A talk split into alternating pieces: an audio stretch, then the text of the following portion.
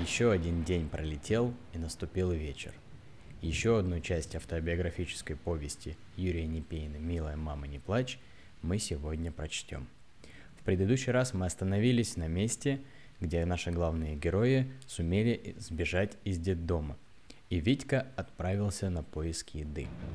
Кто пропустил, ссылку оставлю в описании, так же, как и ссылку на подкаст.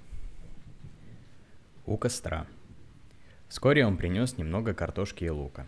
Я оделся, и мы спустились к речке. Развели небольшой костер, чтобы испечь картошку. Я длинной сухой веткой разворошил угольки костра и золу, выскреб несколько картошин и одну подкатил к себе поближе. Некоторые картошины не допеклись еще немножко с одного бока.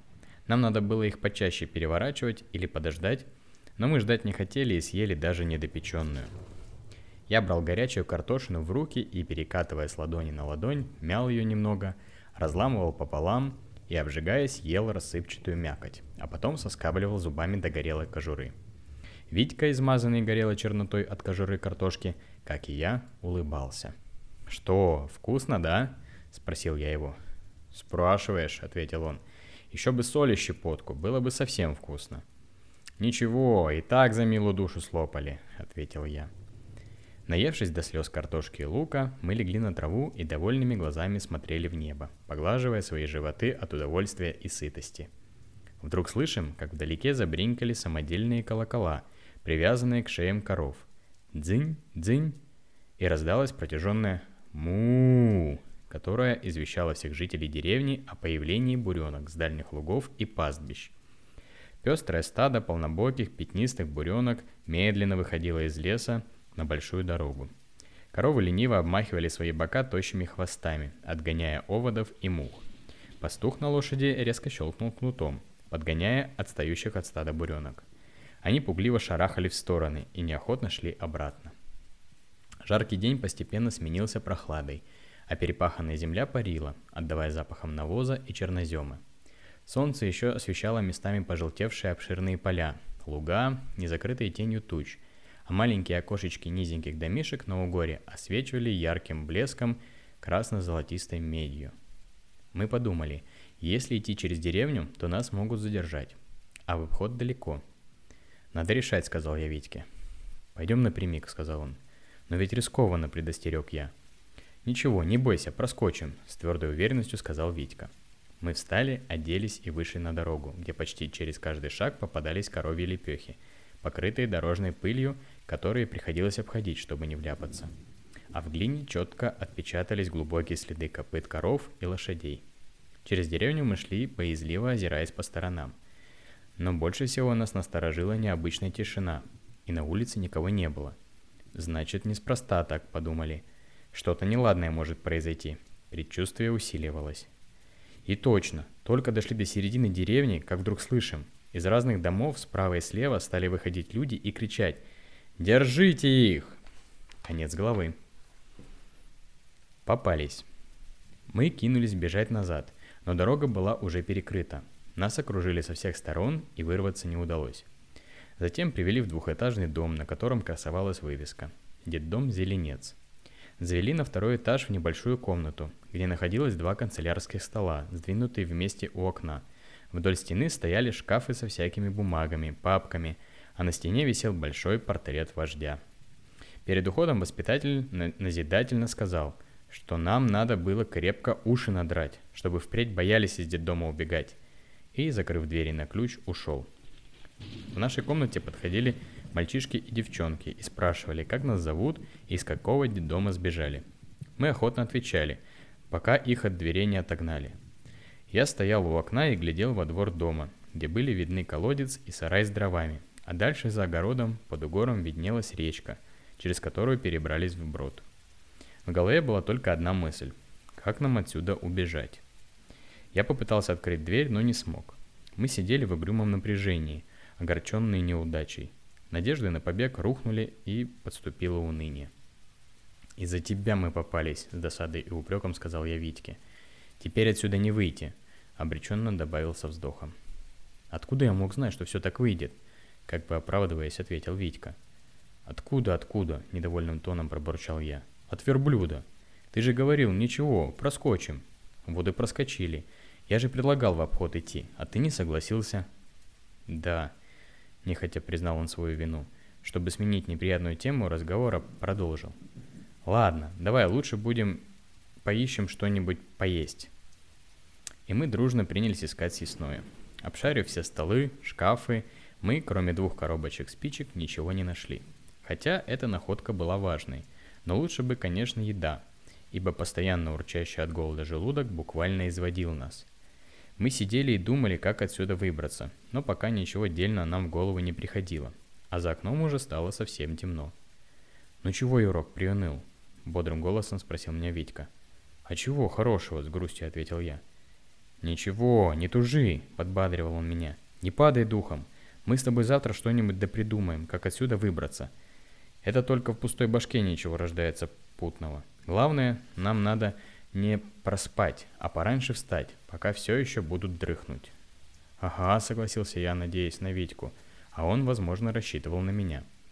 Через некоторое время мы прямо на, стоя... на столах уснули, хотя было жестко и приходилось часто ворочаться с боку на бок, но сон взял свое. Проснулся я рано утром от стука пустого ведра до скрипа деревянного колеса у колодца и сразу же разбудил Витьку. «А? Что?» – испуганно спросил он, протирая с глаза. «Подъем! Пора соображать, как отсюда убежать», – сказал я ему. Мы встали, подошли к окну и видим, что полная тетенька небольшого роста носит охапками колотые дрова из большой поленницы у сарая, а возле ее ног крутится маленькая собачонка – Значит, решили мы, на первом этаже находится кухня детдома. Это обстоятельство усложнило наш побег, потому что через центральный вход нам не выйти. Она могла заметить и поднять шум, и тогда все пропало.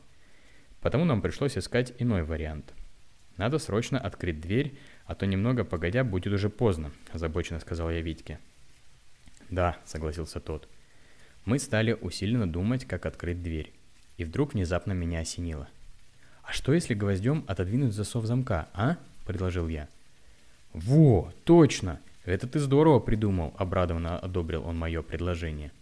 «Я же тебе говорил, что утро вечером мудренее». «Как это мы вчера не догадались об этом? Ведь можно было бы уже давно отсюда удрать».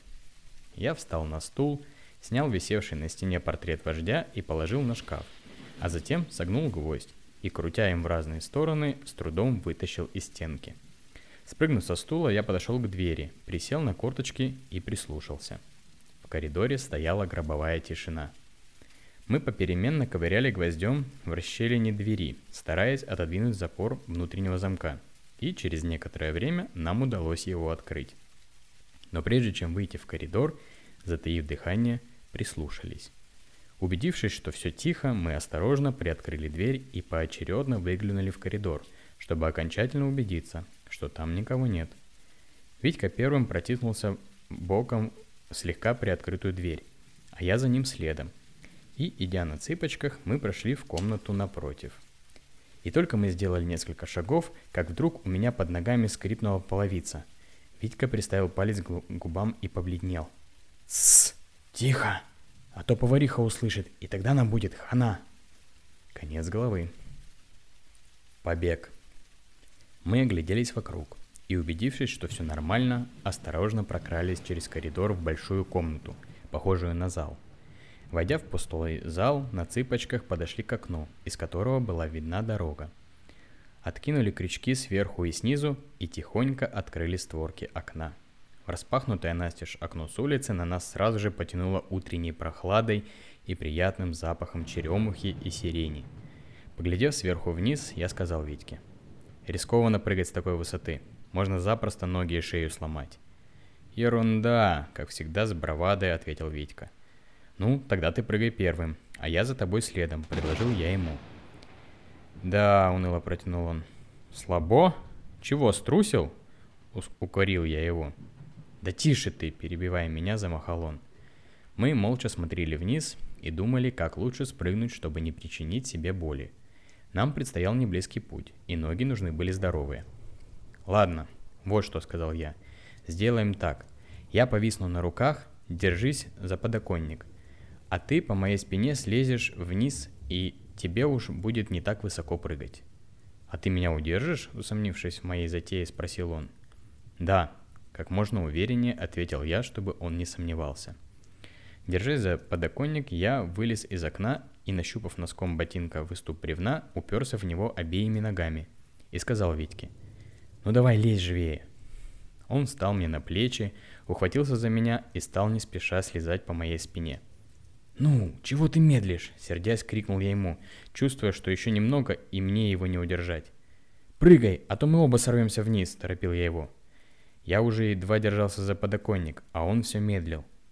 «Ну, чего?» – нетерпеливо прохрапел я. «Давай, прыгай же, ты черт! Ну скорее, ну!» – уже со злостью крикнул я. «Ну, пры...»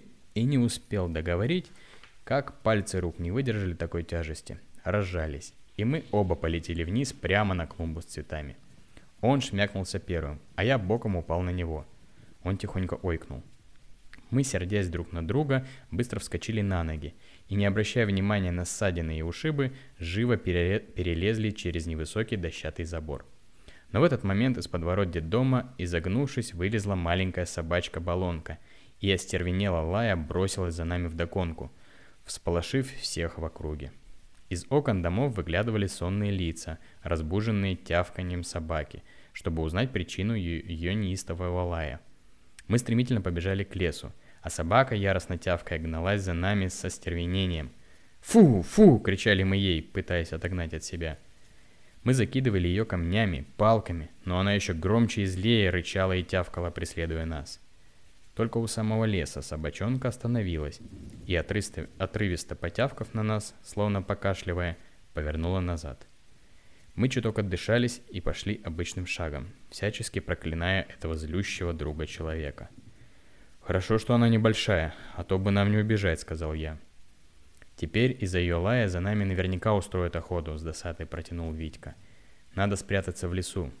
Мы свернули с дороги в болотистый лесок — и, обходя зигзагами опасные места, прыгали с кочки на кочку, хватаясь за ветки кустарника, чтобы не упасть в зеленую жижу. Под ногами у нас пружинила и чавкала засасывающая хлябь. Лягушки испуганно отпрыгивали в разные стороны, боясь, что мы на них можем случайно наступить. То и дело ноги проваливались в глубокие ямы. Спотыкаясь, падая и увязывая в болотной жиже, мы цеплялись руками за ветки кустов, деревьев – и помогали друг другу быстрее выбраться из трясины, моментально засасывающей в дурно пахнущую топь, из которой нелегко вылезти в одиночку. Рискуя на каждом шагу подвернуть себе ноги, мы бежали все дальше и дальше от дороги, ища место, где можно было бы получше укрыться от погони. И углубляясь в лес, мы думали, что главное для нас не потерять из вида дорогу и не заблудиться. Витька держал спички в руке, чтобы не намокли. Наконец, мы добрались до кустов, за которыми можно было укрыться. Мы притаились за кустами и, напрягая слух и зрение, всматривались в сторону дороги. Как только мы увидели, что кто-то скачет галопом на лошади, то сразу прижались к земле и, затаив дыхание, ожидали, когда он проедет. Частый цокот копыт вскоре затих. Мы облегченно вздохнули и приподняли головы, думая про себя. Хорошо, он не заметил нас. А то бы нам было не, до... не сдобровать. От озноба я клацал зубами и думал, скорее бы он проехал обратно. А то лежать в болотистом мху, где пахнет тиной и прелью, не очень-то приятно, и ноги терпнут. Мы были уверены, что у нас не будут долго искать. Теперь только терпение спасет нас от поимки. Витька первым увидел лошадь и прошептал мне. «Тихо, нагибай голову ниже, а то он заметит нас, и тогда хана». Мы сильнее прижались к мягкому мху и лежали, почти не дыша и терпеливо ожидая, когда всадник проскачет. Он неспешно ехал и внимательно глядел по сторонам, пытаясь увидеть нас. И только после того, как он миновал, мы немного подождав приподняли головы, осторожно раздвинули ветки кустов и зорко оглядели дорогу, а убедившись, что все нормально, вылезли из влажной травы, как цуцики, и, прыгая с кочку на кочку, оступаясь, поскальзываясь, пробрались к дороге. Наконец мы с трудом выбрались из болотной трясины на дорогу и, почувствовав под ногами твердую почву, облегченно вздохнули. Нам хотелось идти быстрее, но спешить, не таясь, было бы опрометчиво, и мы, боязливо озираясь, шли время от времени, прислушивались к каждому подозрительному шороху, звуку, оставляя за собой лишь мокрые следы. В ботинках хлюпала и чавкала вода. Мы разулись и, вылив из них воду, выжали носки, а затем связали ботинки шнурками и, положив на плечо, пошли. Было приятно идти, ступая босыми ногами по мягкой теплой дорожной массе. Шли и думали, а правильно ли идем? Потому что не знали толком, куда ведет эта дорога, а спросить было не у кого. Постепенно солнце, солнце стало пригревать все больше и больше.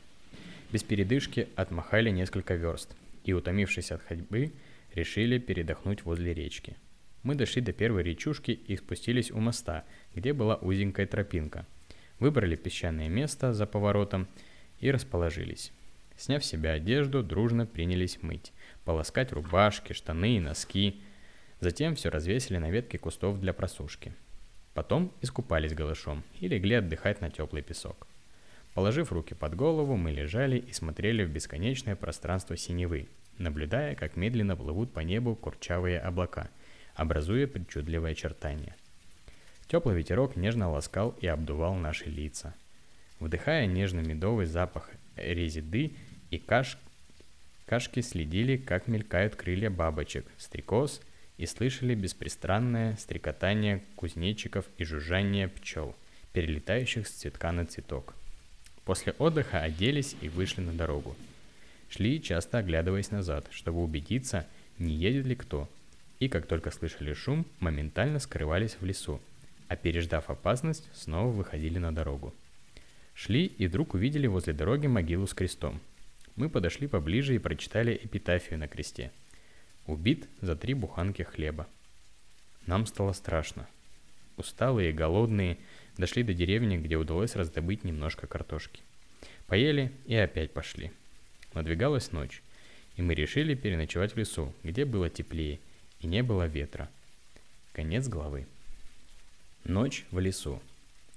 Мы выбрали местечко по суше, под большой елкой недалеко от дороги – Наломав веток березы, легли, прижавшись плотнее друг к другу, чтобы было теплее.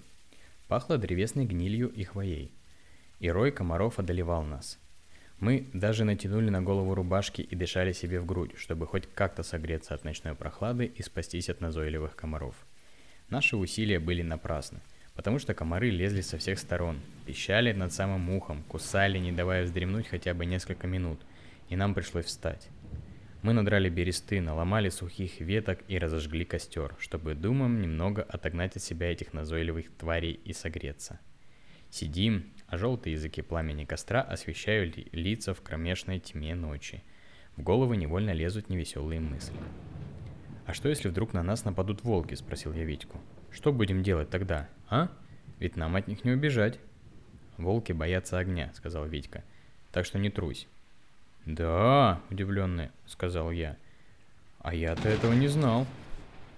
Нам нестерпимо хотелось спать, и мы договорились, что будем спать попременно, чтобы в случае чего предупредить друг друга об опасности. Вначале ты, Витек, поспи, а потом я покемарю немножко, предложил я ему.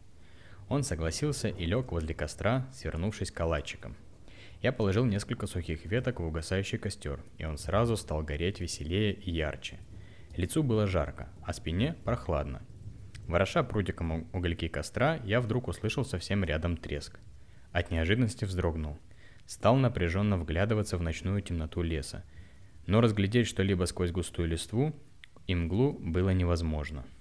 И на душе стало тревожно и боязно. А вдруг волки? Я кинул в глубину леса ветку и прислушался. Тишина стояла, как в склепе. Я успокоился и глядел на костер, думая о том, что ждет нас в городе. Мне было трудно бороться с дремотой. Веки глаз невольно смыкались, и только горячие искры с треском вылетевшие из костра будоражили тишину и немного отгоняли сон. «Витя! Вить, вставай!» – толкал его в бок. «А чего?» – сонным голосом спросил он. «Как чего? Я тоже спать хочу», – сказал я ему. Он не спеша поднялся, зевнул, почесал затылок, потянулся и, протерев пальцами глаза, нехотя сел на мое место у костра, а я лег туда, где он спал, и быстро уснул. Сколько я проспал, не знаю, но мне показалось, что самая малость, а Витька уже настойчиво будил меня, говоря «Юрок, вставай, хватит дрыхнуть, теперь твоя очередь караулить». Я нехотя поднялся, а он быстренько лег на мое место. Сижу у костра и пытаюсь бороться со сном, но сон побеждает. Проснулся я от того, что чуть не клюнул носом в костер. Хорошо, что он потух, лишь зала была еще теплой. Вытерев рукавом рубашки лицо от пепла, я поднял голову вверх и увидел, как легкий ветерок шевелит верхушки елей на фоне посветлевшего неба. Разжигать костер уже не было смысла, потому что светало, и я разбудил Витьку. «Витька! Вить! Проснись! Нам уже пора идти!» Он вытаращил на меня глаза и нехотя встал. Мы закидали пепел землей и вышли из леса на дорогу. Утренний туман стелился низко по ложбине и полям – от росы было холодно ногам и намочило штаны, на которые налипали листья травы и дорожная грязь. Мы шли и ежились от утренней прохлады. «Бежим», — предложил я Витьке. «Быстрее согреемся». Мы побежали и вдруг услышали, как эхом над лесом разносится печальная протяжная песня. Спустились с угора к мосту и увидели, на лугу возле речки у костра расположились цыгане, а чуть поодаль у зарода стояла их лошадь, и повозка, и повозка, и жевала сено. Немного послушав издали их песни, пошли дальше по дороге. Серые тучи медленно расползались по небу, и все чаще стало выглядывать солнышко. Но нам еще хотелось спать. Возле небольшой деревеньки посреди поля мы увидели большой сток сена и решили в нем немного поспать. Подошли к зароду и, сделав нишу, залезли туда. Прижавшись друг к другу, мы быстро уснули. Вскоре проснулись от гомона человеческих голосов. Мы вылезли из стога сена, огляделись и увидели, как по дороге шли на работу люди. Солнечный день придал настроению бодрости, и мы, ускоряя свой шаг, двинулись в путь. День прошел быстро. А когда стало темнеть, подул влажный ветер, и вскоре заморосил мелкий дождь. Промокшая одежда и холод были не самым страшным для нас, а вот голод больше всего беспокоил желудки – и хотя мы старались убедить друг друга, что не нужно думать о еде, но кроме нее мы ни о чем и думать не могли. Постоянное чувство голода не давало забыться ни на минуту. И о чем бы мы еще ни говорили между собой, все равно возвращались к разговору о пище, потому что невыносимо хотелось есть. Знаешь, Витек, о чем я думаю? Хорошо бы сейчас горячей рассыпчатой картошки с укропом и маслом поесть, да еще солеными груздями в сметане, мечтательно сказал я. Да, согласился Витька. Хорошее лакомство. Но что толку говорить, если сейчас такого не может быть? Лишь себя раздразним. Мы долго шли молча, мрачные и злые, как волки. Ноги от усталости ныли, и с каждым шагом идти становилось все труднее и тяжелее. Мы не раскаивались в том, что убежали из детдома, потому что ветер свободы и странствий больше всего манил и увлекал нас и помогал перенести все тяготы и лишения на трудном пути – Снова надвигалась ночь, и нам нужно было подумать о ночлеге. Конец главы. Ночевка в баньке. Была суббота, и, как правило, в этот день в деревнях топили баньки, и мы решили в одной из них переночевать. Поздно ночью зашли в крайнюю баньку, разделись и положили одежду на каменку для просушки, а сами залезли на верхний полог, где было еще теплее. «Эх, теплынь-то какая тут!» — сказал я, млея от жары. Как это мы раньше не догадались, что в баньках можно ночевать? Да, согласился со мной Витька. Тут действительно лафа. Можно даже жить здесь, если каждый день печку топить. Ага, согласился я. Мы тут мировецкие устроились. Только есть охота. Да, поддакнул Витька. Разомлев от тепла и усталости, мы быстро уснули, но довольно рано проснулись от наступившей прохлады. Быстро встали, оделись, выглянули в маленькое окошечко, а убедившись, что ничего подозрительного нет, вышли из баньки и пошли к дороге. Нежно-зеленая трава блестела, умытая ночным дождем, а капельки росы на листьях сверкали на солнце изумрудно-хрустальным блеском. Мы долго шли, и я предложил Витьке. «Может, немного передохнем?» «Пока нет», — ответил он. «Еще чуть-чуть и дойдем до большого поселка, а там отдохнем и достанем что-нибудь из еды». И только во второй половине дня мы наконец-то добрались до поселка. Конец главы. В поселке. В центре поселка на Угоре была церковь, а левее от дороги в поле тарахтел трактор. Под угором протекала небольшая речка, где местные мальчишки, пружинисто подпрыгивая, легко и лихо ныряли с перил деревянного моста. Женщины, стиравшие белье, ругались на них. Но мальчишки продолжали нырять, не обращая внимания на ругань. Мне тоже захотелось искупаться, я предложил Витьке. Он не захотел, устало сморщившись. Я быстренько разделся и побежал к мосту, где прыгали мальчишки. Залез на перила, подтянул трусы повыше, вытянув руки вперед, оттолкнулся ногами и прыгнул. А когда вынырнул на поверхность воды, то увидел, что трусов у меня нет. Стал усиленно искать, но где там? Так и не смог их найти. А выходить голышом из воды мне было неудобно, но все же пришлось. Витька смеялся надо мной, а я так рассерчал на него, что громко заорал – «Ну чего ты лыбишься? Что тут такого? Нашел на чем зубы скалить?» «Забавно ведь, что ты стесняешься, как девчонка», — сказал он. «Чем попусту гоготать, давай лучше подумаем, где нам хотя бы немного еды достать», — сказал я другу. Витька показал мне рукой на маленький приземистый бревенчатый магазинчик, стоящий на берегу недалеко от моста, с покосившейся вывеской над входом «Хлеб», и сказал, «Давай покрутимся там, может что-нибудь и отколется нам». Другой бы спорил, «А я никогда», — ответил я ему, и мы пошли к магазину. Конец главы. У магазина.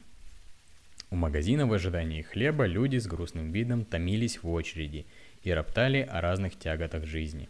Когда привезли долгожданный хлеб, толпа сразу задвигалась, зашумела, выясняя, кто где стоял и за кем. Люди бронились, сквернословили, ругая тех, кто пытался без очереди влезть к своим знакомым. Отпускали хлеб по карточкам, а их у нас не было. Приятный запах черного горячего хлеба еще больше распалял аппетит. Из магазина вышла худенькая девочка с буханкой в руках, и мы сразу подошли к ней. Витька сказал ей, «Девочка, дай нам небольшой довесочек хлеба».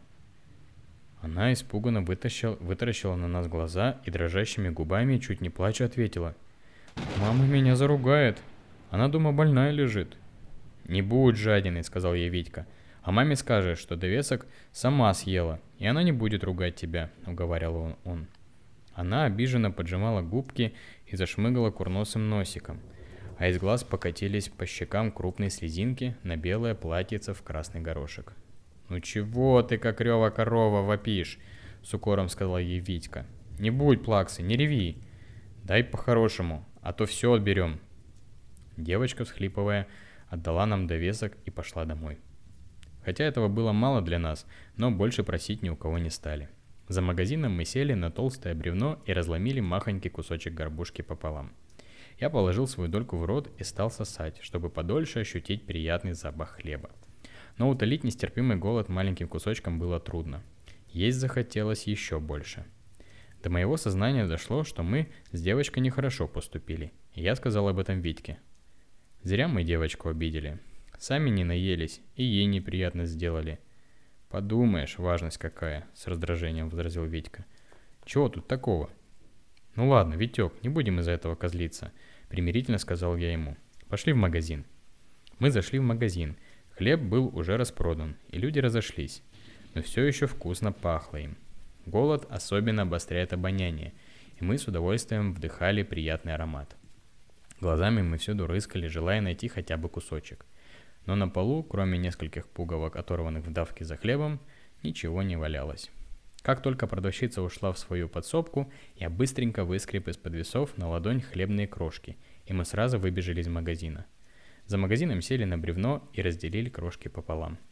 Собрав языком с ладони каждую крошку, мы стали сосать, чтобы подольше ощутить это удовольствие. И нам казалось, что черный хлеб лучше любой сладости на свете – Эх, хоть бы раз поесть досыта. И тогда можно долго-долго терпеть, мечтательно сказал я. А Витька возразил мне. Нет, тогда еще чего-нибудь вкусного захочется.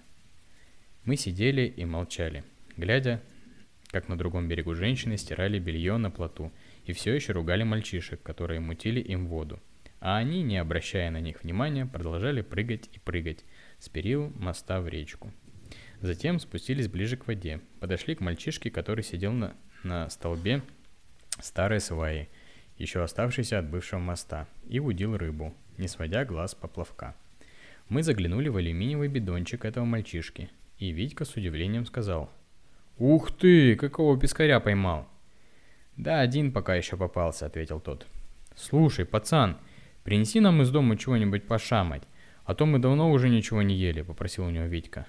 «У нас дома хоть шаром покати. Ничего нет, кроме картохи», — с сожалением в голосе ответил мальчишка. «Ладно, принеси хоть картошки и соли», — сказал он ему. «А мы пока за тебя порыбачим». Мальчик отдал Витьке удочку и побежал домой за едой. Витька несколько раз закидывал и выдергивал удочку, но так ничего и не поймал.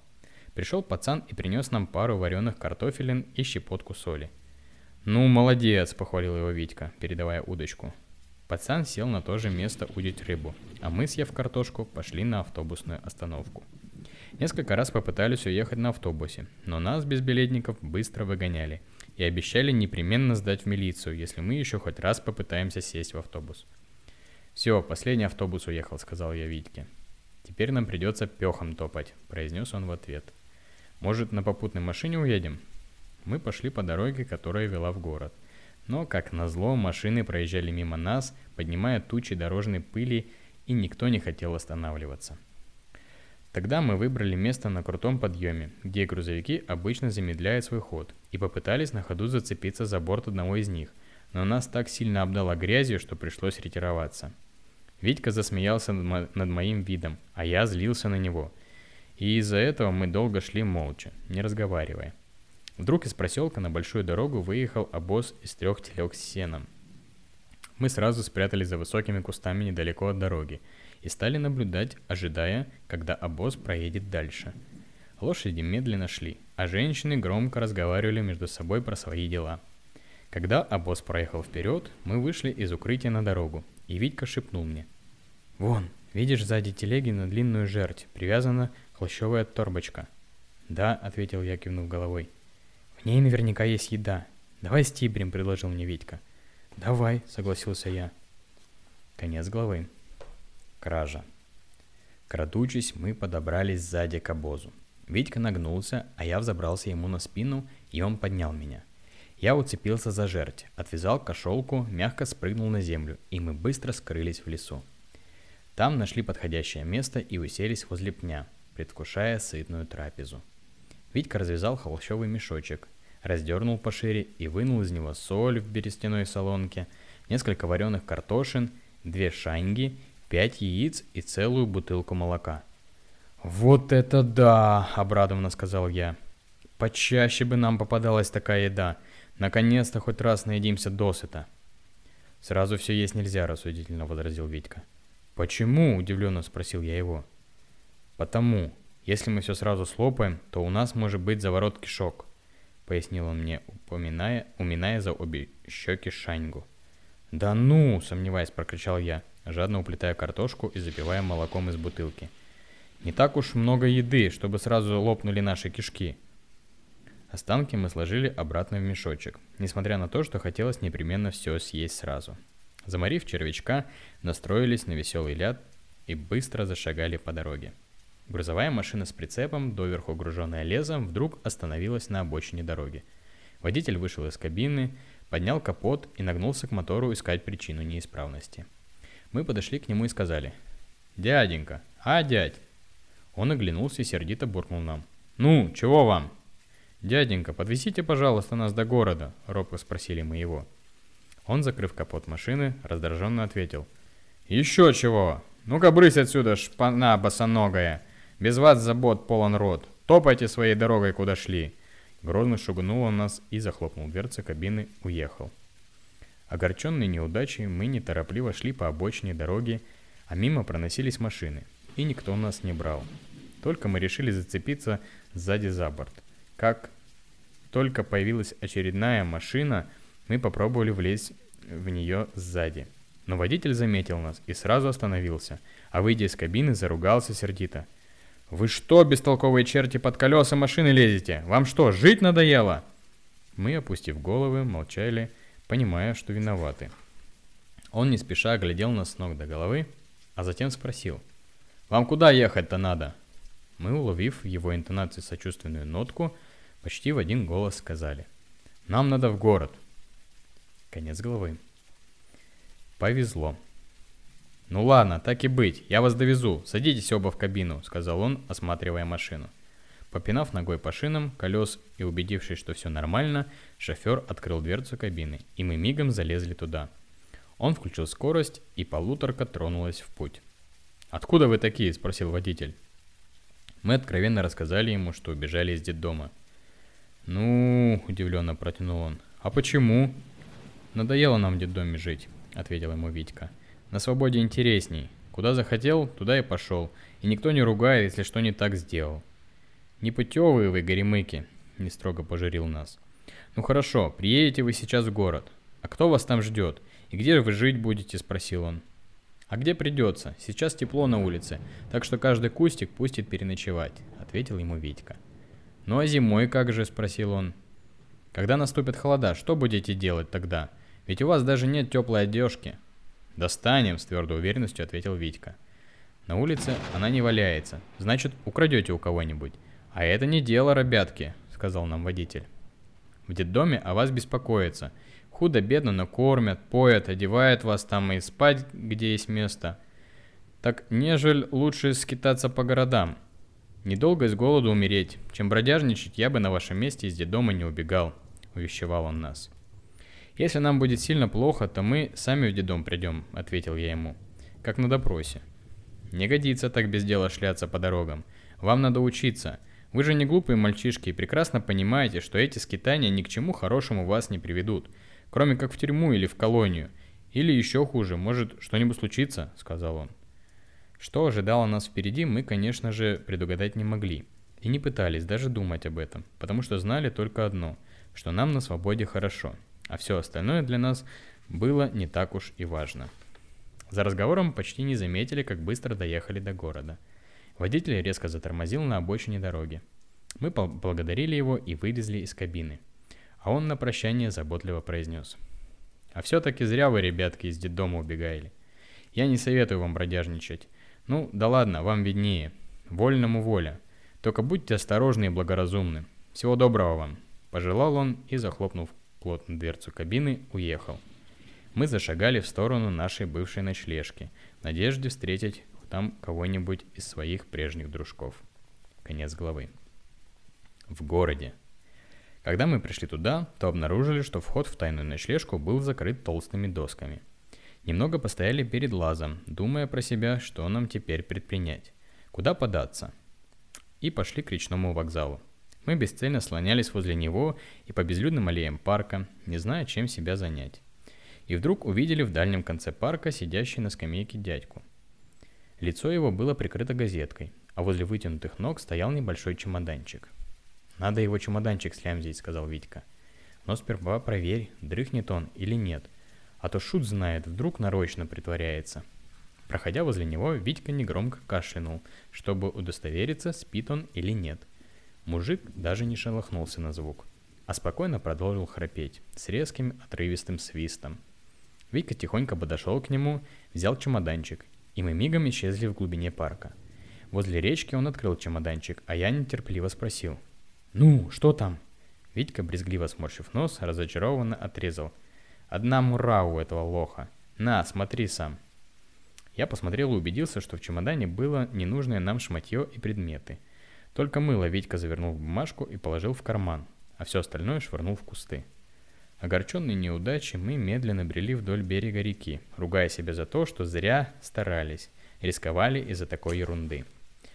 Базар-вокзал – это основные места, где мы промышляли, и даже кое, кое в чем неплохо поднаторели. Вольная раздольная жизнь нравилась нам тем, что она не однообразна, как режим детдома. Мы приспособились ко всяким поворотам нашей бродячей судьбы – Ветер свободы манил и увлекал нас, потому что каждый прожитый день приносил какую-нибудь неожиданность или открытие. Но лето пролетело на удивление быстро. И дни становились короче, а ночи длиннее, холоднее и зарядили частые дожди. Прерывистый ветер срывал пожелтевшие листья с деревьев и гонял их по аллеям парка, напевая унылую песню непогоды. А провода на столбах глухо подпевали ему бесконечным гулом. Уличная свобода без ласки и доброты – так проходили у нас бесприютные дни. Прелести вольной жизни все больше сказывались на желудке. Нам с каждым днем становилось все труднее и сложнее добывать еду, но возвращаться в детдом мы по-прежнему не хотели. Постоянная борьба с голодом, холодом не проходит бесследно. Такая жизнь многому учит, как надо понимать друг друга без лишних слов и междометий, и уже не надо долго объяснять, что хорошо, а что плохо в этой жизни. Хотя в животах у нас часто было пусто, в голове все равно таилась надежда на удачу, которая приходила к нам, правда, все реже. На попрошайничать мы не хотели, да и не умели толком этого делать, а есть каждый день надо, поэтому частенько крали все подряд. Нам все чаще и чаще приходилось серьезно задумываться, что делать дальше. «Ты, Юрок, в Питере был?» – неожиданно спросил меня Витька. «Нет», – озадаченно посмотрела я на него. «А что?» «Давай махнем в Питер, к моей тетке. «А?» – предложил он. «Если она жива, то перекантуемся у нее зиму. А то нам здесь будет хана, все равно ведь поймают». «Не знаю пока, что и сказать», – неопределенно ответил я. «Мне надо повидать маму, ведь я уже давно ее не видел». «А мы потом вернемся, и ты повидаешься с ней. А здесь нам каюк», – убеждал он. «Питер – это такой большой, красивый город, где много дворцов, музеев, магазинов», – восторженно говорил он. «Посмотришь дворцы, где раньше жили цари, а теперь там музеи. Тетка живет на набережной. Если она жива, то зиму у нее прочефирим, а дальше посмотрим, что делать, уговаривал он.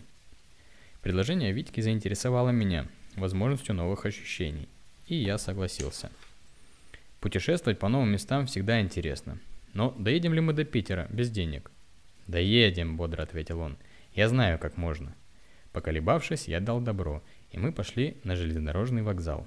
Проблема, как залезть в вагон, казалась неразрешимой, но решилось, к моему удивлению, довольно банально и просто.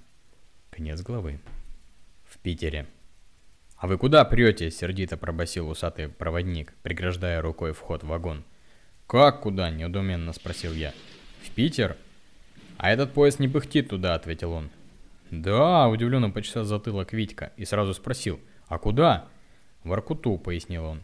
«А ваш поезд стоит на втором пути. Бегите туда, может еще успеете сесть». Надо ведь вначале узнать, куда поезд идет, а уж потом залезать. Мы мигом юркнули под вагон и очутились на другой стороне состава. Витька шустро зацепился за поручни, встал на подножку вагона. Подтянулся и несколько раз плечом торкнулся в боковую дверь. Она не открывалась. Он соскочил с подножки вагона, и мы побежали вдоль состава, ища открытую дверь. Паровоз протяжно гуднул.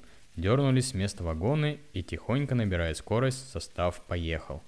Мы побежали к другому вагону, и Витька с силой толкнулся дверь, а затем бедром, и она неожиданно открылась.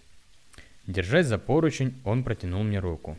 Я схватился за нее и рывком запрыгнул на ступеньки вагона. Мы замерли на площадке тамбура и, закрыв дверь, отдышались немножко, а потом зашли в вагон. На верхних полках нашлись свободные места, и мы забрались туда спать. Когда поезд уже подъезжал к Питеру, в вагон неожиданно зашли контролеры. Мы выбежали в тамбур, открыли дверцу вагона и приготовились прыгать. «Ты боишься?» – спросил меня Витька. «Страшновато», – откровенно признался я. «Глупое геройство никому не нужно». «Да, рискованно», – согласился со мной друг. «Но медлить уже нельзя, потому что контролеры скоро придут сюда». И он хорошенько заправил рубашку в штаны, затянул потуже ремень и лихо спрыгнул. Я несколько секунд пребывал в нерешительности – и, преодолев страх, сказал сам себе «А, будь что будет!» и тоже прыгнул. Кувыркаясь, кубарем скатился по насыпи вниз до самой водосточной канавы, вырытой под железнодорожным платоном. Витька подбежал ко мне и сочувственно тронул за плечо. «Ты сильно ушибся?» «Нет», — ответил я, отряхиваясь. «Вот только шишка на голове вскочила». Он пальцем потрогал мою голову, так что я даже ойкнул. «Что, сильно болит?» «Да», — ответил я. «Ничего, пройдет», — бодрым голосом сказал он. «Может быть и хуже». «Конечно», — согласился я, и мы пошли вдоль железной дороги в сторону города. Придя на вокзал, который показался мне очень большим, мы немного пошныряли по залам, а затем пошли искать дом его тети, который находился на набережной Невы. На Невском проспекте я с изумлением глазел по сторонам, удивляясь большим и разным домам, ярким огням рекламы, ресторанов и магазинов, которые манили своим блеском. В этом большом городе можно легко заблудиться одному, и я старался ближе держаться возле Витьки, чтобы не потеряться. Дом его тетки мы нашли быстро. Зайдя в подъезд, постучали в дверь, но нам никто не открыл. Только старенькая соседка вышла из квартиры напротив и спросила. «Вам кого надо, мальчики?» Витька объяснил ей, И она рассказала, что его тетя давно умерла, еще в блокаду, а в ее квартире теперь живут совсем другие люди, которые сейчас на работе. Да, они даже не знают, что кто тут раньше жил. Мы попрощались с ней и, уныло опустив головы, вышли. Медленно побрели вдоль набережной мимо Эрмитажа, не обращая внимания на пышную красоту старинных зданий, которая казалась нам безразлична. Настроение было подавленное. В голове только одно – надо уезжать из этого города. И мы пошли на вокзал. До отхода поезда у нас было еще время пошнырять в привокзальной сутолоке и поискать еды. В зале ожидания вокзала, как всегда, было много народу. Люди постоянно сновали туда-сюда, а суета возле буфет, буфета казалась бесконечной. Витьке очень понравился небольшой чемоданчик, который давно никто не брал, а возле него, вытянув ноги, безмятежно дремал дядька. «Ну что, берем?» – предложил Витька. «Подождем, не спеши», — ответил я. «Может, не стоит рисковать?» Попытался отговорить я его от этой опасной затеи. Но мои предостережения, что дядька может вдруг проснуться, на него не подействовали. И он не спеша, оглядевшись вокруг и оценив обстановку в зале, недолго думая, решительным и уверенным шагом подошел к этому дядьке, смело взял из-под ног чемодан и понес к выходу как свой. «Ух ты, тяжелый какой!» — сказал я, помогая ему нести чемодан. «Наверное, там что-то ценное». Да, согласился со мной Витька. Наверное, повезло. Конец главы. В этом месте мы сегодня закончим и продолжим приключения наших героев в следующий раз. Благодарю вас за внимание.